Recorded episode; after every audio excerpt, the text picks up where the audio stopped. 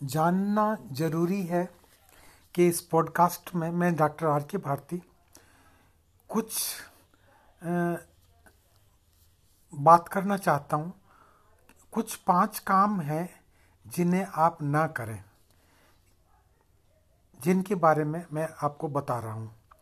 पहला बिना बुलाए किसी के घर पर ना जाएँ। बिना बुलाए किसी के घर जाने पर आपकी इज़्ज़त उस घर में कम होती चली जाएगी और बार बार जाएँगे तो आपका आदर सत्कार भी उसी अनुपात में घटता जाएगा। जब पहली बार आप किसी के घर जाएँगे तो आपके आगे चाय व नाश्ता रखा जाएगा। अगली बार सिर्फ़ चाय रखी जाएगी। तीसरी बार आप जाएँगे तब आपके सामने पानी की गिलास रख दी जाएगी और चौथी बार शायद वह भी न रखी जाए, क्योंकि आप सर्व सुलभ हो गए हैं। जापानी में एक कहावत है, मछली और मेहमान तीन दिन में सड़ने लगते हैं। और राजस्थानी में कहते हैं आव नहीं, आदर नहीं नहीं नैना में नेह। उन घर पग मत मेलिए, चाहे कंचन बरसे मेह।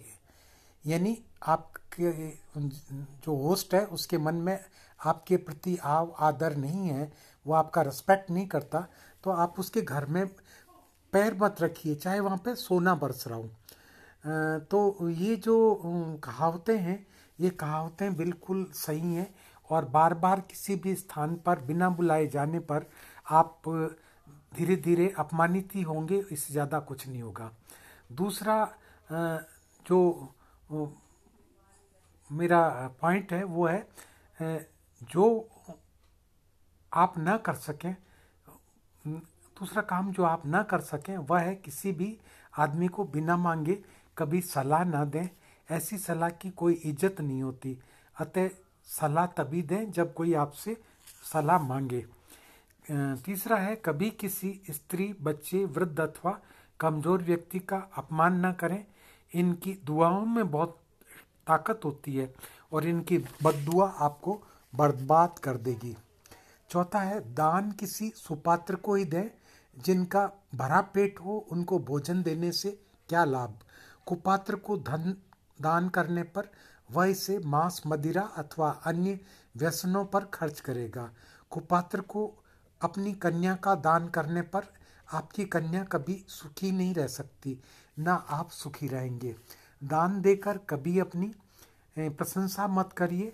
आपने क्या दान दिया, किस, को दिया, इसके बारे में किसी से बात न करें। ना अभिलाषा करें कि आने वाला ज़माना आपके दान को याद करे। देखा है कि लोग बाग मंदिर को एक पंखा देते हैं तो उस पर अपना नाम लिखवाते हैं और शमशान में अगर एक बेंच देते हैं तो उस बेंच पर भी अपना और अपने परिवार का नाम लिखाते हैं। मेरे हिसाब से इसकी कोई आवश्यकता नहीं है, और आपको ये काम नहीं करना चाहिए। पांचवा काम जो आप ना करें, वह है किसी की निंदा ना करें। किसी की चुगली ना करें। और अगर कोई व्यक्ति इस तरह की गतिविधि में लिप्त है तो उस व्यक्ति के साथ में आप ज़्यादा संबंध न रखें तो ही ज़्यादा अच्छा रहेगा। चुगली करने वाला व्यक्ति विश्वसनीय नहीं होता, वो चाटुकार होता है। और आपके सामने आपकी तारीफ़ करेगा, पीठ के पीछे आपकी निंदा करेगा। अगर आप ये पाँच काम ना करेंगे तो आप एक श्रेष्ठ पुरुष कहलाएँगे। तो इस पॉडकास्ट में मैं इतना ही कहना चाहता हूँ, इन बातों को अपनी ज़िंदगी में लागू करिए और ये आपकी ज़िंदगी को बहुत सी समस्याओं से जो मानसिक, शारीरिक और भौतिक है, उनसे बचाएगी। तब तक के लिए डॉक्टर आर के भारती आपसे विदा लेता है।